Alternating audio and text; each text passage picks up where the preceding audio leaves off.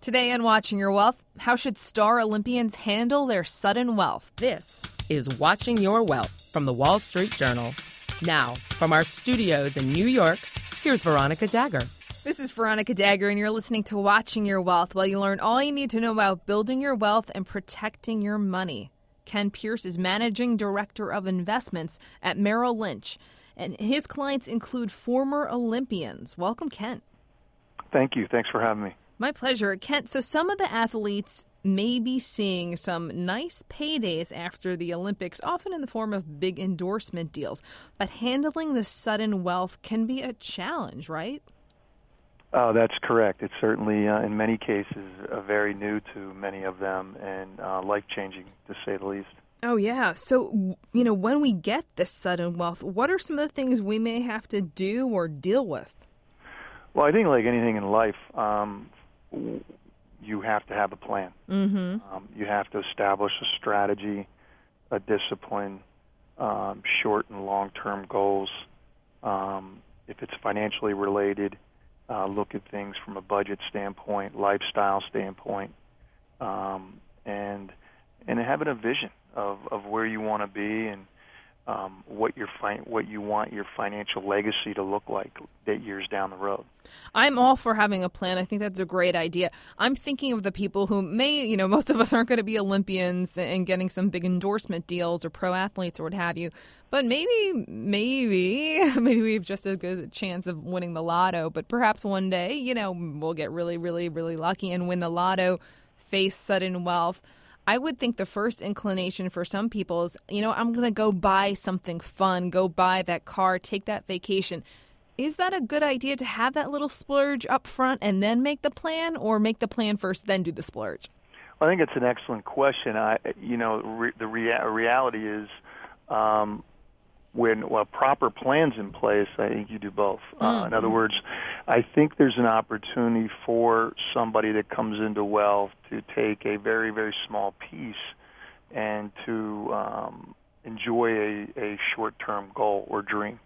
Um, with that said, you know, my advice has always been, and our team's advice is, is always plan for the future, plan for your financial legacy, um, while you have an opportunity to do so, and make smart uh, decisions around the basis of all those things. So there's nothing wrong with using a little bit of money um, when sudden wealth comes in. The, the key thing is is what percentage, how much, mm. and obviously, if it's on a very smaller scale, uh, which we advise, um, really let the other monies be uh, certainly diversified properly, mm-hmm. invested properly, et cetera you'll be able to do so many more things long term than you can probably ever imagine. Good point. Um, when somebody mm-hmm. reaches too deep too early, that's when they run into problems. Very true. That that's true. And I have, you know, had the opportunity, the pleasure of interviewing some pro athletes, and one of the things that they have told me is often when you're in that position, and you've got this fame and you have people know you have money you're, you're approached with these opportunities. Like hey will you invest in my restaurant? Or hey will you help me launch my new business? And you said that you know jumping into those opportunities may right away may not be such a good idea. Exactly. I think every every situation every opportunity needs to be extremely vetted. Uh, it needs to be vetted very well by professionals um, you need to have weigh out the calculated risks and the returns, and um, but again, it's like anything else in life. I think diversification is the king. Mm-hmm. Um, risk management is the general theme, as opposed to, you know, return management. Um, protection and preservation should be the concentrated theme, as opposed to high growth, right? So um, there's there's a uh, thorough and very methodical and surgical way to approach this as opposed to a quick emotional reaction, spend, and then five years look back and say, where did it go? Absolutely. And one of the points you mentioned when we chatted earlier, which I really liked, is that you want to avoid making irreversible monetary decisions for at least six months. So when you come into that money, you know, wait a bit. Don't just jump in right away get your sea legs and, and, pace it out first. So I think that's a great point. Um, one thing uh, working with these Olympians, you know, people who use their have such physical jobs may have shorter careers than some other folks who say work in an office all day. So one thing Olympians need to think about is that shorter career and how they can plan for that, right? No, that's true. And I think they're more educated today now more than ever. So the ones that are at the top of their game really are educated properly and coached properly, hopefully, that they are a brand. Uh, they are their own company and can be their own company for their lifetime if they so choose.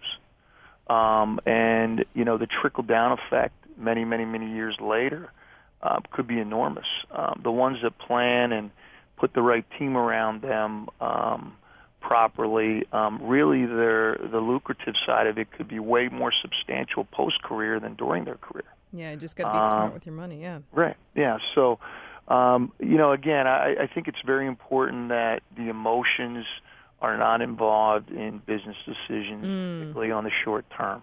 Mm. So, having the right team around uh, an individual or an Olympian or an athlete uh, et cetera, um, really helps in that regards, looking at things non-emotionally and, again, very diligently and doing the due diligence involved accordingly for, for each specific uh, mm-hmm. client, investor. Uh, speaking of emotions, how do you not get wrapped up in the emotions when a family member or a friend comes to you and says, hey, I, I need some money? and I know you just won this the Olympics. I, I know you just got this great endorsement deal. Can you hook me up? Can you help me? How do you deal with that when you're in that position?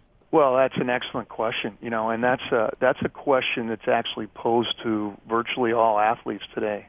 And you know, we we uh, and myself and my team, we spend a lot of time coaching them to try to take that burden, uh, that emotional pressure, a lot of times family decision off their backs and put it on our backs, so that we can educate and work with those types of people and family members, extended family members, of why that probably wouldn't be a good idea and why we're not um, recommending for the client to do something like that on a larger scale. Mm-hmm. Having I, someone, yeah, I was going to say having someone run interference, whether it, you know it's a financial advisor or an accountant or a lawyer, having someone to do that to get in that middle of that conversation would be helpful to to you know take a little of that emotion out. Great tips.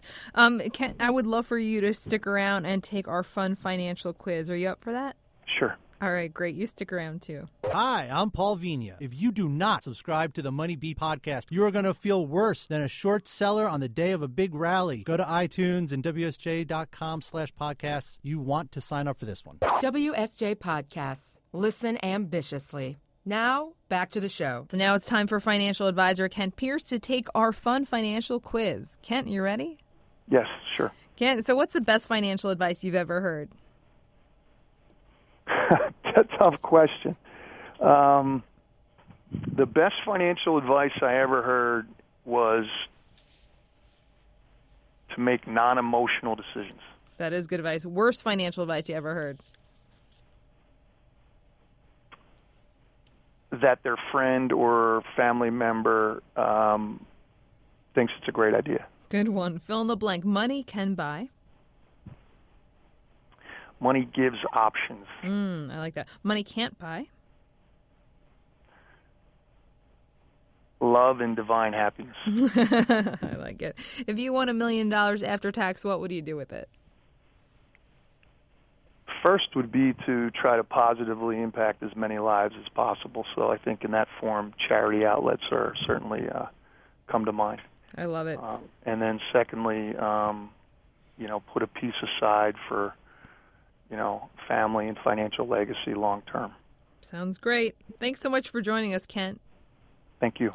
And this has been Watching Your Wealth, a production of the Wall Street Journal. I'm Veronica Dagher. For more information, check us out at WSJ.com slash podcasts. Thanks for listening. WSJ Podcasts. Listen ambitiously.